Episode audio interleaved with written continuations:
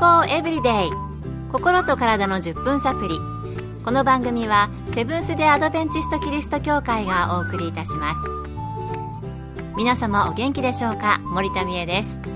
今日もあなたやあなたの大切な人の心と体の健康に役立つ情報を短い10分間にぎゅっと詰め込んでお届けします。セブンス・デ・アドベンチスト・キリスト教会は社会奉仕をモットーに世界中で病院や学校も運営しています。日本でも東京神戸沖縄の3カ所の病院をはじめ福祉施設などの運営を通して皆様の健康と医療福祉の発展に携わってまいりました。なおこの番組は健康情報番組で医師のアドバイスや治療に代わるものではありません。すでに投薬を受けている方また病院に通われている方はかかりつけの医師の指導のもとこの番組の情報も参考になさってください。あなたは日頃のちょっとした行動で、お医者さんに相談や確認するほどでもないけれど、実際はやった方がいいのか、やらない方がいいのか、あるいはどっちでもいいのか、そんな行動ないですか？今日はそんな日常で反射的に、あるいは意識的になど、ついやってしまいがちな行動を2つ取り上げて、東京衛生病院のお医者さんに端的に教えていただきました。題して日常生活のその行動、やっていいの？いけないの？まず、あなたは料理などをして包丁などで思わずちょっと指を切ってしまって、次に反射的にかあるいは意識してか、とっさにやってしまう行動ないですか？いたっ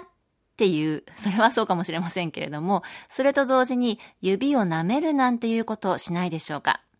このちょっとした切り傷など小さな傷を作ってしまった時、指を舐める。やった方がいいのかいけないのか、あるいはどちらでもいいのか、どうなんでしょう。昔の記憶ではですね、唾液には殺菌作用があると聞いたことがあって、傷口も殺菌できるので、舐めるのは道理にかなっているなんてこと、聞いたような気がするんですけど、どうなんでしょうか。東京衛生病院の外科の先生にお聞きしました。切り傷を舐めても傷が良くなることはないでしょう。基本的に傷を治すためには細菌感染を起こさないことが重要ですのでその観点からすれば切り傷は流水でよく洗浄し細菌を洗い流すことが大切です。ちなみに肛門付近の細菌数と口腔内口の中の細菌数はどちらが多いのかご存知ですか？口腔内の方が圧倒的に細菌数は多いのです。舐めない方が良さそうだと思いませんか？ということでした。どうも舐めない方が良さそうですね。傷を治す基本は細菌感染を起こさないことで、唾液に殺菌作用があるかは直接触れられていませんでしたが、逆に口の中にはたくさんの細菌がいるということで、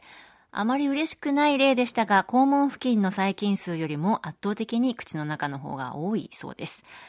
傷口を流水でよく洗浄して細菌を洗い流すのが大切ということでした。そうですね。昔はよく怪我をしたら赤だとか黄色だとかのいろいろな薬をつけた気がしますけれども、最近はこのよく洗うのがいいと言いますよね。あなたも傷の基本治療、細菌感染を起こさないようにまずよく洗う。覚えておかれた方が早く傷が良くなると思いますよ。健康エブリデイ。心と体の10分サプリ。この番組はセブンス・デ・アドベンチスト・キリスト教会がお送りしています。今日は日常生活のその行動、やっていいの？いけないの？ということで、日頃のちょっとした行動で、お医者さんに確認するほどでもないけれど、実際はやった方がいいのか、やらない方がいいのか、あるいはどっちでもいいのか、そんな行動について東京衛生病院の先生にお聞きしてお話ししています。次は、女性はあまりしないかもしれませんね。あるいは気になるととっさにする人もいるのかもしれません。男性で時々見かける光景です。鼻毛を、こう、ピッと抜かれる方、いますよね。これってやっていいのでしょうか？それともやらない方が良いのでしょうか？